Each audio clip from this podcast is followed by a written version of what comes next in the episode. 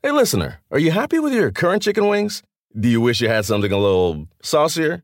If you answered yes, then it might be time for you to break up with your old chicken wings and get a new honey. Lemon pepper wing from Popeyes. Share the wings with your friends so they can see it's time to move on, too. Head to Popeyes and get six-piece honey lemon pepper wings for five ninety-nine. At participating U S restaurants, price may vary. This is the Busted Open Podcast. You can listen to the full show Monday through Saturday from nine a.m. to noon Eastern on SiriusXM Fight Nation Channel one fifty-six.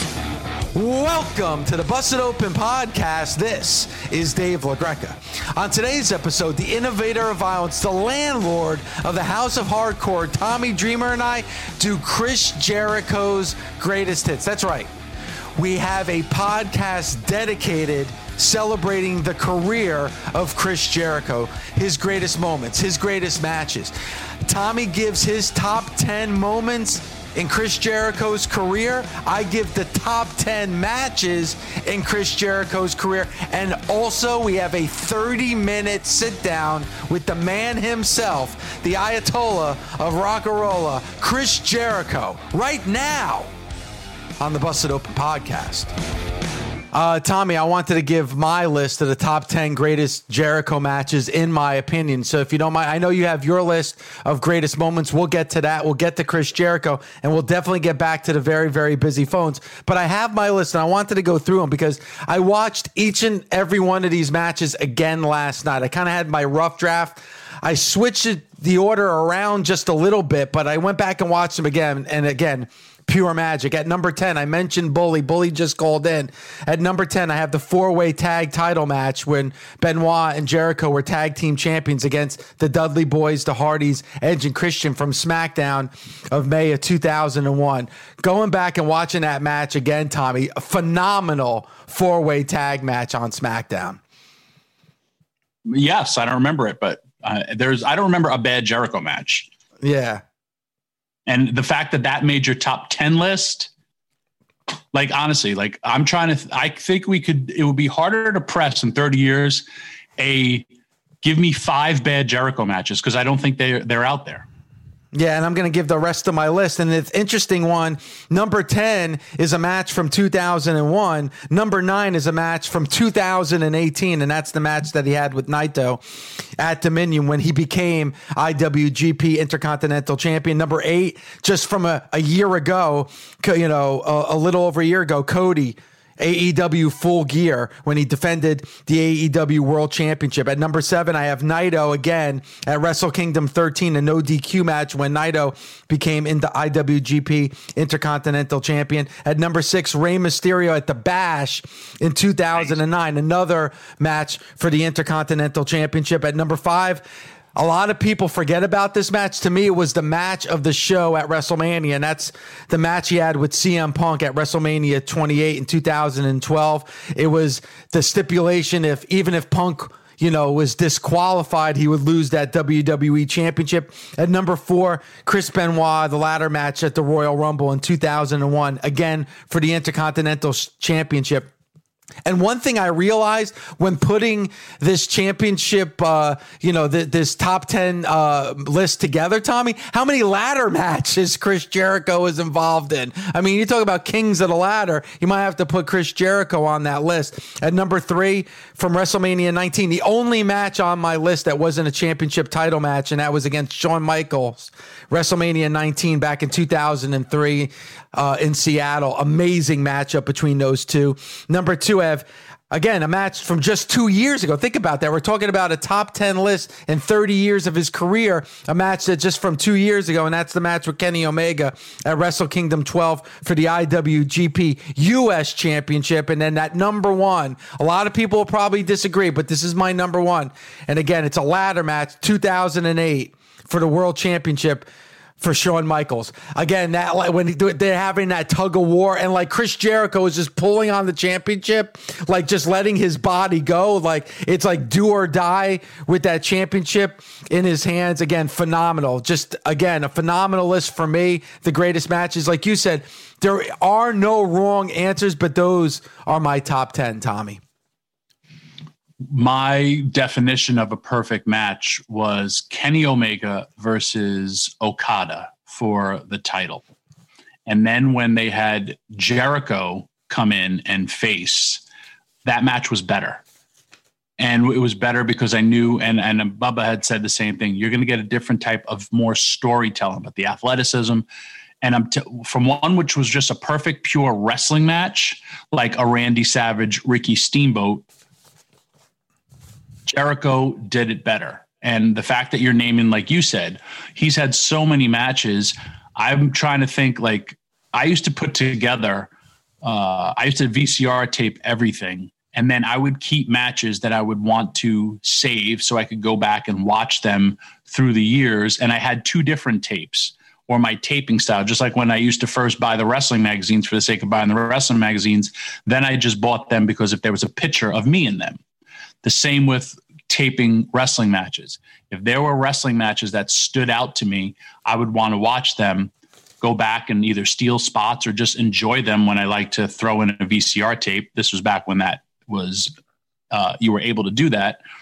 And there would be a bunch of, because this was around E C W time, there was a bunch of W C W matches with Jericho and anybody. There were just because he was that good back then. I remember when he yep. came to E C W, and when he came to E C W, we joke about still the advice that I gave him um, because he just did something and he was like, right, right. And he went on to be like such a bigger star, but there was greatness in him in E C W. I remember it was one of the first times I saw a, a standing top row powerbomb from one of the pit bulls. And it was just so, so impressive. And I remember Too Cold Scorpio standing up and doing a, as they're going, he did a Frankensteiner in midair from the top row powerbomb and did it. And then Jericho kind of did the same stuff, or even his, you know, the fact that he's going to be fifty and could still do a moonsault, uh, you know, the acai moonsault, springboard off the top, or a springboard drop kick, all vintage stuff. But then if you also think of moves that he kind of got over, because I would joke with him, be like, hey, when I'm on the indies, I know what moves are over because of the top guys, the code breaker. He got that over. And now think of how simple that friggin' it's a back elbow is his finish. And, you know, or the, the walls of Jericho, which is a Boston crab and been around for years, but it's different from the walls of Jericho, uh, the lion tamer, how he used to uh, put it on you. But think of the fact that he has gotten, he doesn't have a bionic arm. He didn't break his arm where he has a plate, but he got a back elbow over as a finish. And it's the most simplistic move. And yet, it's the guy's finish. And when he hits it, and he only hits it once, and it's beating people. Hey, everyone. This is former N F L linebacker and current SiriusXM N F L radio host, Kirk Morrison. And I'm here to tell you about my new podcast, Total Coverage. Each week, I'll be joined by some of the greatest minds in the game as we explore the hows and the whys behind the week's biggest results. Whether we're breaking down player techniques, game plans, or coaching philosophies, we'll explain the details that define our favorite performances. New episodes will be available every Tuesday on the SiriusXM app, Pandora, and Apple Podcasts. Go ahead, Tommy. The floor is yours. All right. This is a moment that in time, none of us really knew, but you can't start about your great moments until you start about your beginning. And it was October second, nineteen ninety, Chris Jericho's debut against another, I would say, Hall of Famer, Lance Storm. And if you think about the two careers, I don't know if they're ever, and I wanted to pose this question to the nation. Is there ever been two wrestlers that had their debut match together that ever had such great careers against, you know, in that debuted against each other? I think that's mm. very, very, I don't think so. And also the fact, and this is a, I don't know if this is a well-known tidbit, but uh, I'm a Jerichoholic. And I know that both Lance and Chris want to have their last match together. And though Lance is pretty much semi-retired, uh, but they want to have their last match against each other as well, which would be a great way to sum up a career. For Lance, I think that would be easy. For Chris, I don't know, because I don't know when Chris is going to hang it up. and the fact that they worked at different places, there's an opportunity now, but I don't think we're going to see Chris Jericho retiring anytime soon. I was blessed to be able to book that match in two thousand five for E C W One Night Stand, and it did not disappoint. Now, Dave, this has just been a little bit of a different list. I know you had matches, and at first I was told, like, that's what we have to do, but I can't think of great Jericho matches because they're all great. So I wanted to think of great Jericho moments. That's where I went with my number one ten was his debut, but number nine, I will talk about his debut in Smoky Mountain Wrestling. And why I say that is because of what then happened. I remember, and this is before the internet, there was a buzz about this tag team called the Thrill Seekers, and it was Chris Jericho and Lance Storm, and they were this big buzz about this tag team. They were going to be the next great tag team. I also remember when Chris Jericho broke his arm in a match. I also remember this great bloody brawl that Chris Jericho was involved in. I never have watched, nor to this day, one single hour of Smoky Mountain Wrestling because I was doing an E C W. But yet I knew about Smoky Mountain, and I knew about their really big moments, and that was because of Chris Jericho. Number eight, I would say his debut in Japan. Why? Because he kind of paid his dues in Japan, working the F M Ws, the Wars, then being in, in the, the J Cup, the Super J Cup. And then eventually, you know, it's like you lay your, your, that is a different culture, but it gets you recognition globally, but as well as like you're learning all these different crafts. And then those fans remember you forever. It's almost like if you played minor league baseball, and a diehard uh, baseball player w- will remember where you played, kind of like college football. And then when you make it to the New Japan, and which he did, but they don't forget about what you did in the earlier days, and also being a part of those sold out houses and big crews on smaller shows is why that made my number as number eight.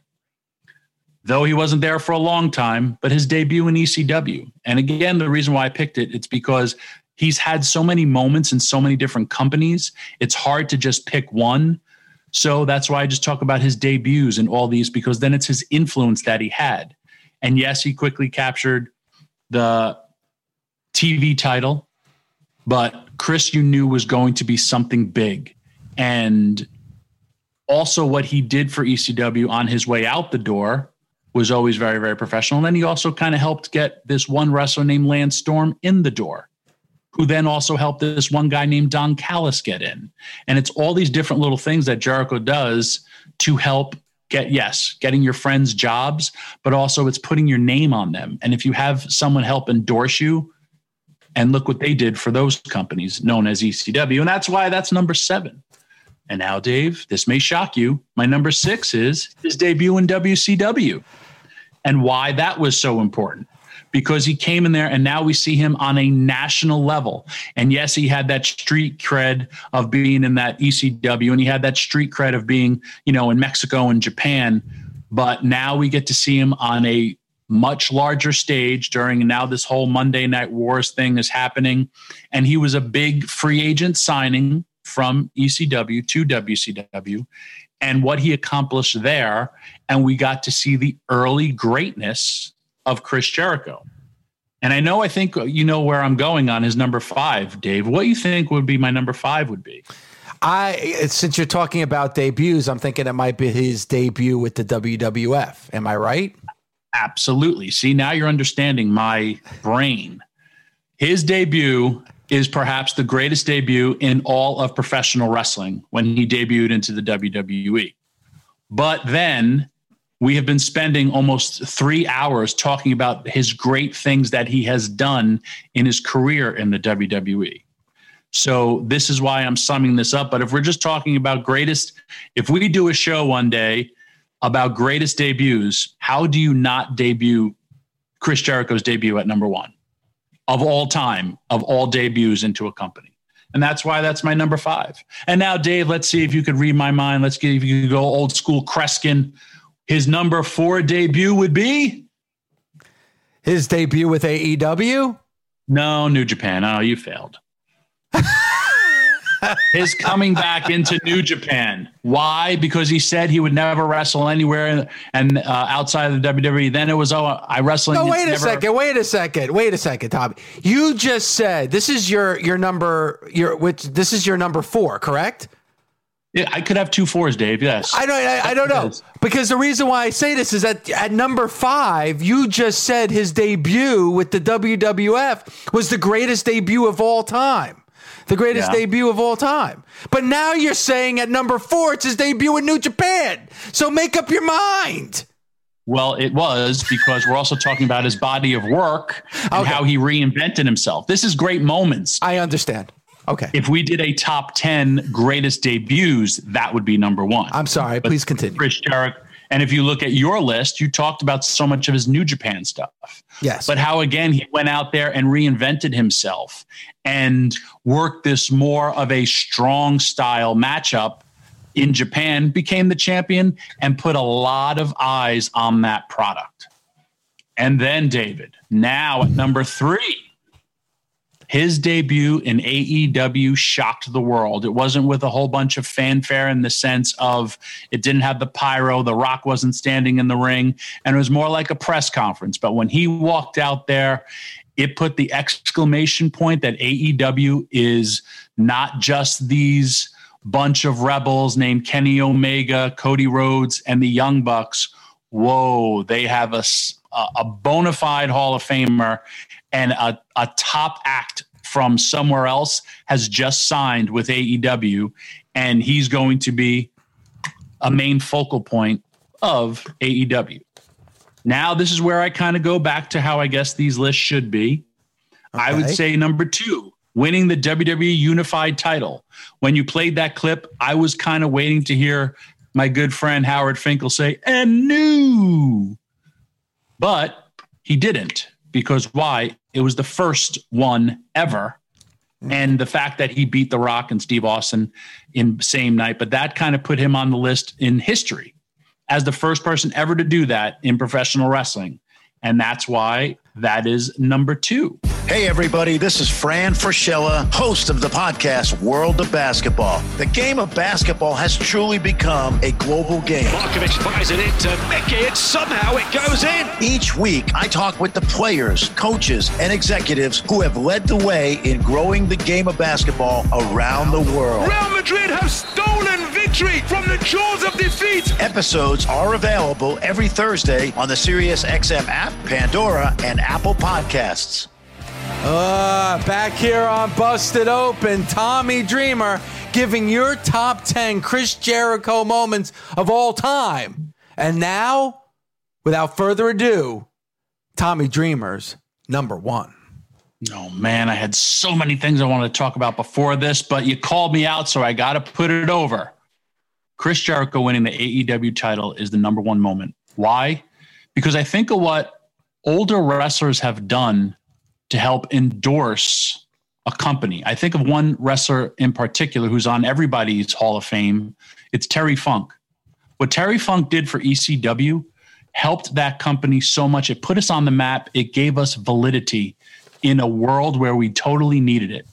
And Chris Jericho did the same. And Chris Jericho did it in a world during the internet.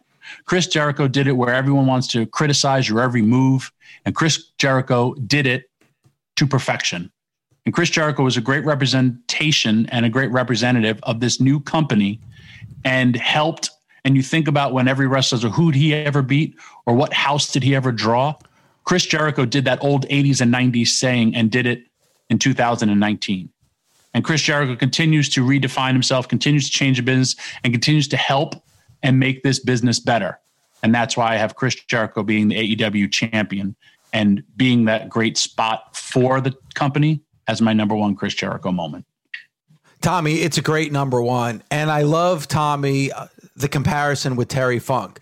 Like you talked about the credibility that Terry Funk gave to E C W, because I know for a fan at the time, seeing Terry Funk in that ring in the E C W arena showed me that there is credibility to this company. Why? Because that's the same guy that I saw Matt wrestle. That's the same guy that I, I saw hold that N W A World Heavyweight Championship, the ten pounds of gold above his head.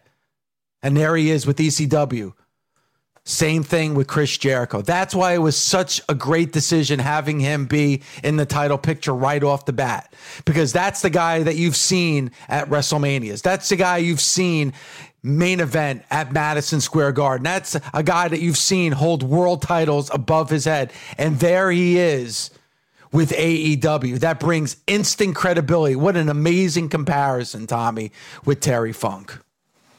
Well, I'm really, really smart when it has to be. I've used a lot of big words today because Jericho has used big words. And now what I usually do is ruin all my credibility by saying something that I normally do. I cannot contain myself when you talked about the bubbly. I was there that day and I ate from that tray of salami and uh, I hate olives and I moved it all. So I think I was in there while he was wrestling because I was scavenging for food. And I feel like I kind of ruined Jericho's party. But we got the list of bubbly. And then from your great Wiper Reed, when you talk blades and silicones, it brought me back to E C W because that's what wrestling was all about in the nineties. Blades and silicone. I'm so glad we have found a better use for silicone. Silicone now, instead of putting it in women, now we're using for wiper blades. What a great commercial read. See, I killed all my credibility. Hey, everyone. This is Lisa Ann, and I'm here to tell you about my new podcast, The Lisa Ann Experience. This is my chance to share with you my experiences, past and present, including how I went from living in the fantasy world of adult films to talking fantasy sports on SiriusXM. Each week, I'll introduce you to some of the people I've met on my journey and invite friends on to help me read through the endless ridiculousness that lands in my inbox. New episodes are available every Wednesday on the SiriusXM app and Apple Podcasts. And we bring in the great Chris Jericho right now. Chris, I know, you know, for somebody who's a, a front man for Fozzy, I know this is a tough day for you, you know, the passing of Eddie Van Halen. And and really quick, before we jump into it, I just I just want to read something very quick. And this shows you, like, Tommy, we always talk about the power of pro wrestling, and, and this is the power of music. Like, I posted about the passing of Eddie Van Halen on, on my social media accounts. And then somebody who I haven't seen, talked to, or even thought about since nineteen eighty-five, the year I graduated eighth grade. And he sent me this message. He says, I remember talking to you in the sixth grade about Van Halen. You introduced me to Women and Children First and Fair Warning. Not sure I ever thanked you for that. And I broke down crying reading that. That's somebody I haven't talked to in thirty-five years, but yet, you know, I introduced him to Van Halen, and now he's reaching out to me after the passing of Eddie Van Halen. I mean, Chris, it really shows you uh, the power of music.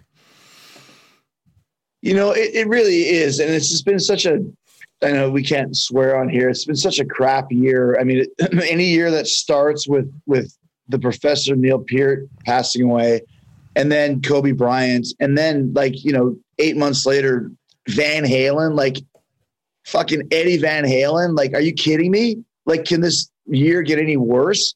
And I think somebody said it to me yesterday. He said, oh, Van Halen was the music of my childhood.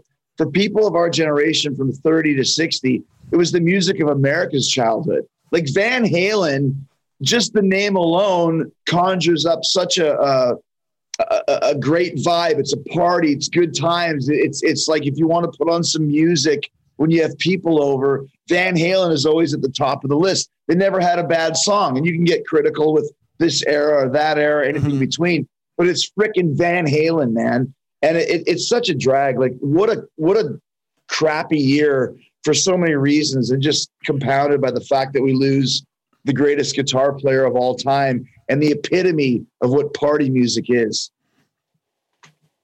Uh, Hey, man, uh, last week we had a talk about Road Warrior Animal, who was a game changer right. in the tag team division. And, and I was given a very good quote, uh, and, it's, and it helped me. And it says, don't cry because it's over. Smile because it happened. And yeah. you got to be a part of that. Uh, so have I. So has Dave. And, you know, we're not guaranteed anything for tomorrow. And that's kind of like, you know, or my daughters would say, happy tears. We should mourn your death. But like you said off air, you celebrated by listening to some Van Halen and chilling in your room. And yeah, you're going to be sad, but also you're celebrating that person's greatness. And if I'm going to segue, this entire show has been about celebrating your greatness and yeah. how you've affected not only your peers, but and the wrestling business. And you just started out as a as a fan and as a kid. And uh, I'm great friends with you. I had Hurricane come in and we just went and sang your praises, not just as your friend, but as someone who's like, we admire for their career, but, and like, you've changed the business so many ways, and that's, you're blessed, man, because you get to hear it today, but you're also like, you know, even with Animal, man, we would all say shit like that to him. And this is a day about you. And I know, you know, we all want to be sad, but I'm kind of like a more uplift stuff. No, and I'm just, I'm happy to be a part of, and you've been in my life. So I'm just telling you that publicly. Well, it's funny too. Like as soon as I came on, and we're on Zoom right now, which is funny because I got my shades on because my eyes are red uh, uh, just from not sleeping a lot. As soon as I see Tommy Dreamer, his sardonic face just sitting there, it makes me smile and makes me laugh. So uh, listen, I'm not one of those type of guys. We're all human beings. We all live and we all die. It's it, it sucks, but I will say this. On the other side of the coin, yes, it is a great day. It's been a great week of, of kind of celebrating this thirtieth anniversary uh, of Chris Jericho. And the reason why it's important, not just to me personally, but as a, as a student and as a fan of the business, is take my own self out of myself. When you're talking about the career of Chris Jericho, I don't think you're ever going to see it again. Um, I, I'm putting out a book. The pre-sale starts tonight. You'll get the information on, on Dynamite. It might not be out for a couple months because apparently the Rona has stopped book publishing, as as you do. I don't know why, but I've kept a list of every single match I've ever had since October second, nineteen ninety, and I still have the piece of paper where I wrote number one circle October second, nineteen ninety against Lance Storm, Pinoca Moose Hall, what the finish was, what the star rating was, how much money I made. And every single match I ever had, I wrote that down.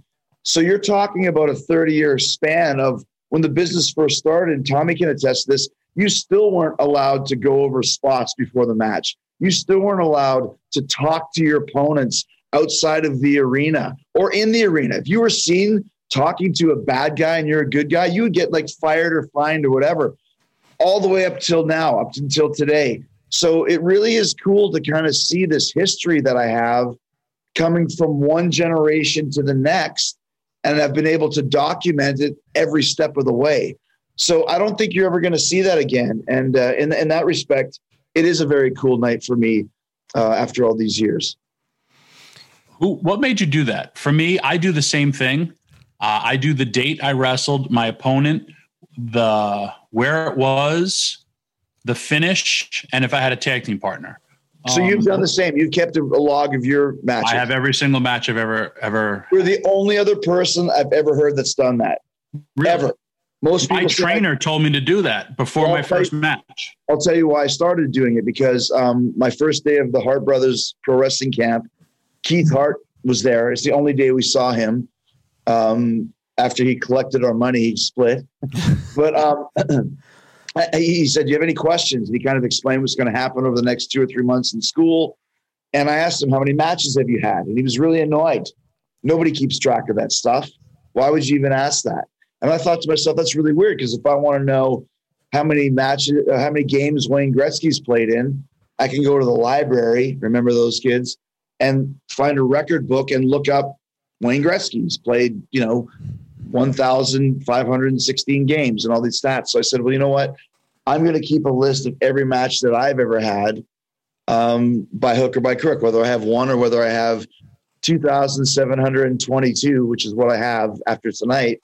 Uh, I'll keep a list of it. And I did. And that's the reason why. Wow. I don't know. You know I've never chronologized how many matches I've had, but uh, give me something to do now. But I got to wait. If you've written them all down, then you just go back and count them then. Yeah, but the math is hard. I've had a lot of brain trauma. One, two, three, four, five, six, seven. That's not math. That's counting. Um, yeah, use a calculator, Tommy. I'll get count blah.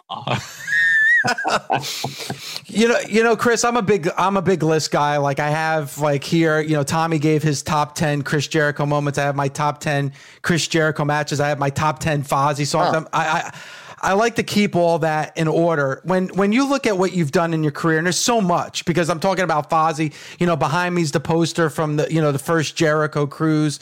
Like there's there's so much that you've done. Is there one moment, match, or or anything that kind of stands out when you look at the last thirty years for you? First of all, I have to go back and listen to this show, but send me those lists, Tommy's list and your list, Dave, and I'll put them in the book. That's pretty cool stuff. Um, it's really hard to say, you know, your favorite. What's your absolute gun to the head favorite? And before, I used to say, uh, what's your favorite match? The match I had with Shawn Michaels for the uh, W W E World Title ladder match in Portland, Oregon, I believe in two thousand eight, October. That's one of them, because it's a match that not only was a great match, a perfect match, it was the culmination of a seven, seven month long story that was originally just supposed to be a one and done. It was supposed to be a one month story. And Sean and I were like, why are we rushing this? Neither one of us are doing anything. And we created this whole amazing, probably textbook, how to put together an amazing angle. Um, and if I still worked in W W E, I would suggest they do, uh, you know, a, a special on it for the network, because it really was a textbook. How do you put together a great storyline? Um, uh, Kenny Omega at the Tokyo Dome, January fourth, twenty eighteen. That was the match that a was my first match away from W W E in almost twenty years. B, it showed what a draw Chris Jericho was, because that match did an extra fifteen thousand tickets in sales and about an extra thirty percent in uh, New Japan World subscriptions. And C, it showed Tony Khan that there was uh, a, a segment of a fan base who were looking for something different from W W E. It was basically where the spark of A E W began. So that was a big one. And I'll do another one um, with John Moxley, where, where I dropped the title to him February twenty-ninth of this year, a mere ten days before the lockdown. I thought that was a great story uh, with a great payoff and a great finish. But there's so many other ones that I can mention. But if you want to go for Ultimo Dragon nineteen ninety-five at the Sumo Arena, that's the match that got me hired in E C W and in W C W. I have to mention that as well. So there's quite a few uh, signposts along this Chris Jericho highway for sure. Now, Chris, leading into you joining the show, we were talking to a lot of Busted Open Nation members. We had a full bank of phones of people that wanted to chime in on the show about their favorite moments and their favorite matches. So Gabby, you know, our A P on the show, picked who she felt was the biggest Chris Jericho fan. So we're going to have the biggest Chris Jericho fan now join the show with a question for you. So let's go out to one of our nation members right now. Yeah, I, I'm just wondering, if you were to throw someone into the corner and drop kick them where they have nowhere left to bump, yeah, would you consider that to be unprofessional? The best part is he's trying to put on a nerdy voice, but he still sounds exactly like Don Callis. Nothing's changed. My name is Don Callis, and I'm trying to be a nerd. I threw, we, we were wrestling in a in a bar called Bumpers that used to also feature strippers. Um, And the strippers were probably much more entertaining than we were. But I threw the natural, the first match we ever had, into the corner. And I'd seen it probably maybe in, in Japan. This was very early on, maybe ninety-one, ninety-two. And I threw him in the corner and I ran. I drop kicked him in the corner. And he was like, Jesus, what are you doing? And I also gave him a belly-to-belly suplex. And he'd never taken one of those before either. Yeah, because that's this move you want to take in front of eleven people for no money. I was trying to get rid of it with get through it with no bumps, but hey, that was you back then. There you go. Nothing's changed, kid. The first time hey, I ever met Don Cal- the first time I ever met Don Callis was in the uh, locker room at Gold's Gym by Polo Park in Winnipeg. It was about eighty-nine, a year before I got in the business, but he was just starting, and I was like, "Oh my gosh, that's the natural!" And I went over and I was like, "Are you the natural?" He's like, "No, go away, leave me alone." Oh, I don't like marks. It's great. I still talk to Dreamer like that. What? To be like that every day. Hey, it's Winnipeg. I have to disguise myself or I get mobbed. You know how it is, Chris. Of course, it's like me in my hotel room. I have to put my shades on because there's, you know, I don't know who's going to break in or how many ninjas are in the closet waiting for me. That looks and like one of those be... uh, tank tops with the strings that they used to wear, like in the eighties. Like, well, the best part is I'm not cool. wearing. Best part is I'm not wearing pants either. Not oh, I lied. I have there to be uh, reminded who oh. would be in the Winnipeg Mount Rushmore Hall of Fame, uh, and where Don always quotes himself first in the Winnipeg Wrestlers Hall of Fame of Mount Rushmore. It's alphabetical. It's alphabetical. That's why, Tommy. t- t- T- t- t- it's Tommy's fortieth anniversary of being the world's biggest carny, by the way. So just, just so we're clear. So happy anniversary, carny man.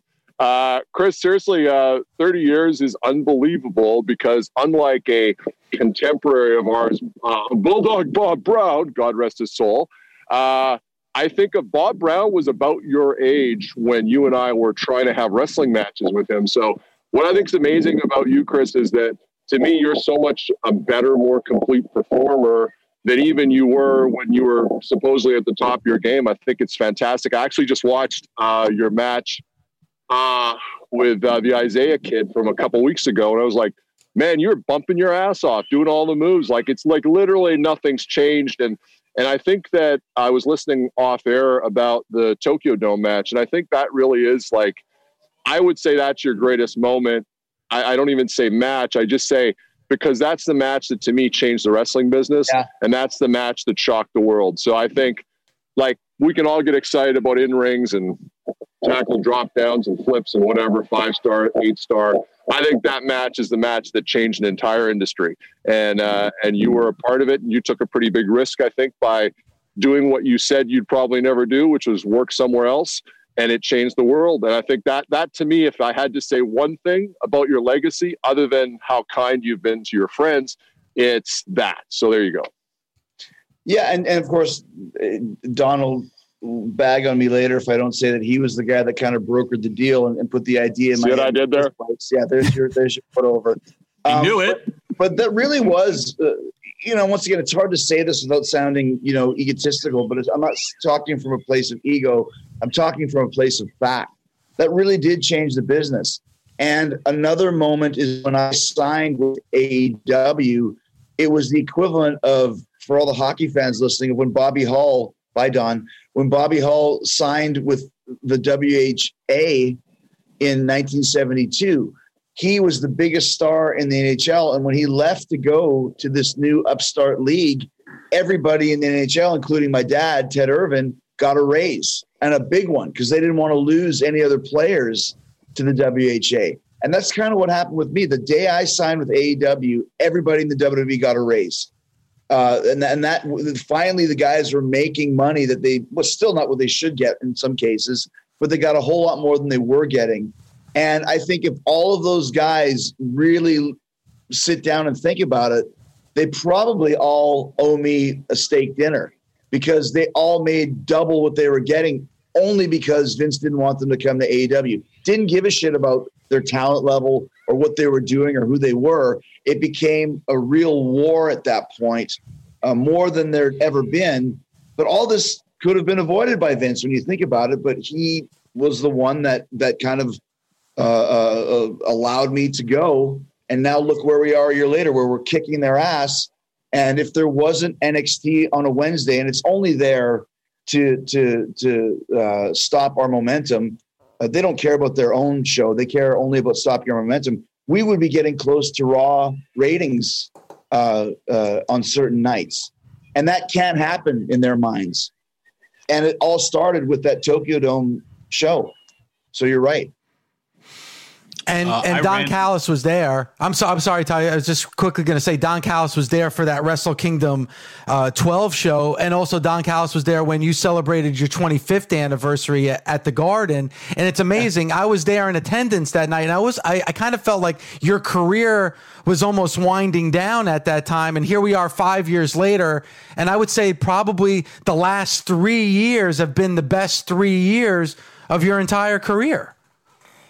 Well, it's funny because two thousand fifteen, that's what you're talking about. And, and, and, and Don, Lance, and Lenny and I were at Madison Square Garden. There was a show on October third, which at that date I claimed was my exact day of the twentieth of, of my anniversary. It was a day later, but for marketing purposes, it sounded much better.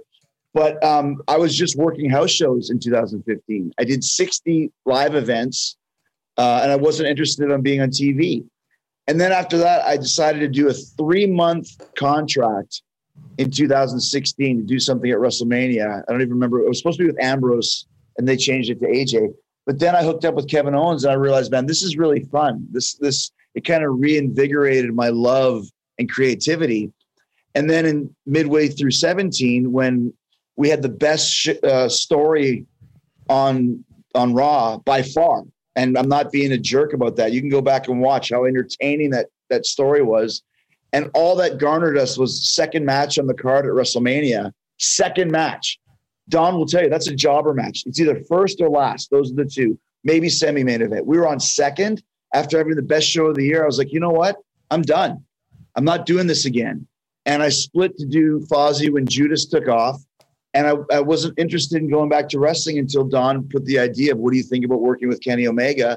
And then when I went to New Japan, it was like this whole new world of creativity opened up where I was like, this is what wrestling is supposed to be. There's no scripts. There's no cueing in the cameraman what, what, what, what the bumps and what the dives are. And sometimes that's bad, but it was real. And that's where it all started coming back to me again.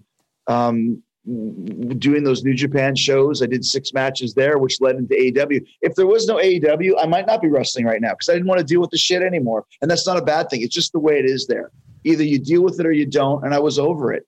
And now in A E W, it's me getting to be me. And if you say the last three years of my career have been my best, I'll tell you the last year has probably been one of the most fun I've ever had because there's no restrictions. How creative can you be? How can we do a match revolving around mimosa because Orange Cassidy has orange juice and I'm the champagne guy? How can we do this? Let's put it together. And there was no restrictions, no problems, no hassle, no nothing. I drew the worst picture ever of what I wanted to do. I sent it to Tony Khan. Five minutes later, he's like, let's do it. That's what we do here. We be creative and we we work towards putting on the best show, and everybody in A E W's roster gets a chance to make it. Everybody, everybody on this roster. There's nobody here that's just here to be, oh, a dark guy, or this guy's just a developmental guy. No, screw that. You're signed here with the intentions of being a main event player. I don't care if you're twenty-two or fifty-two, everybody gets a shot. And that makes such a huge difference to, to the roster and, and to the fans' perception and, and to all of us. Now, Chris, the second match on a show, I think they call that the Lance Storm spot, don't they? I've never heard that before in my life. I oh, was waiting for basically ridiculous. Now in Don's brain, when we hang up the phone, he's going to say, did you hear how Jericho equated me getting changing the wrestling business because it was my idea? I've already sent out the tweet.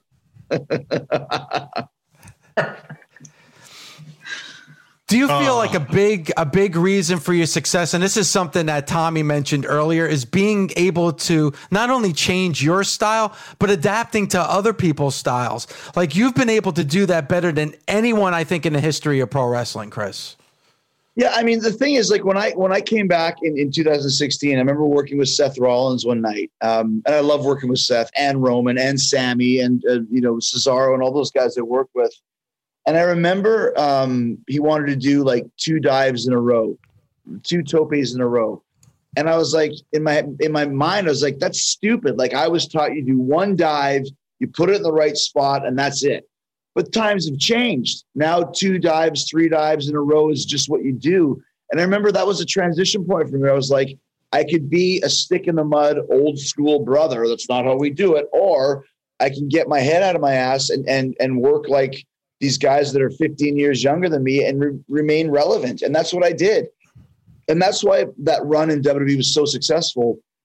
I didn't want to work with Kane. I didn't want to work with Hunter. I didn't want to work with Shawn. I wanted to work with guys that were younger than me because it puts you in a different position. It's the same thing in A E W. There will never be a Chris Jericho versus Matt Hardy match. Never, never, never, never. Because we've seen that. And if you put it on, suddenly it's just two guys that worked twenty years ago in W W E. That doesn't make any sense. There might be a Chris Jericho, Sammy Guevara versus Matt Hardy and, uh, you know, Darby Allin match. That's exciting to me. But we don't, I never wanted to just, okay, well, like, you know, the worst match I ever saw, and here's your clickbait, was Saudi Arabia, Triple H and Shawn Michaels versus Kane and Undertaker. That was such a stupid idea in booking. It never should have happened. It should have been Shawn and Hunter versus Roman and Seth and Taker and Kane versus, I don't know, give me two names of guys, Cesaro and frickin', you know, uh, uh, uh, Kevin Owens, whatever you want. That's exciting. But it's like, oh, we'll go out there and we'll just wing it, brother. That doesn't work anymore. That old school mentality doesn't work. So I think it keeps, it's kept me relevant to work with these younger guys and also learn from them. But more importantly, take these styles that they have and put my psychology in there. Like Don mentioned the Isaiah match. I almost said that was one of my favorite matches because it was just last week. And it's as good of a match as I've had in the last three years. It really was. And that was his second ever singles match. Second ever singles match. Wow. My second ever singles match, I was drop kicking Don Callis in the corner uh, and and belly to belly suplexing him as a shoot because I was much stronger and tougher than him. He, this guy's working his second ever singles match on national T V, and we killed it. So that's exciting because I took what he did, put it through the blender of what I do, and suddenly you have a forty-nine-year-old guy and a twenty-three-year-old kid having a great match. And that's what wrestling's all about.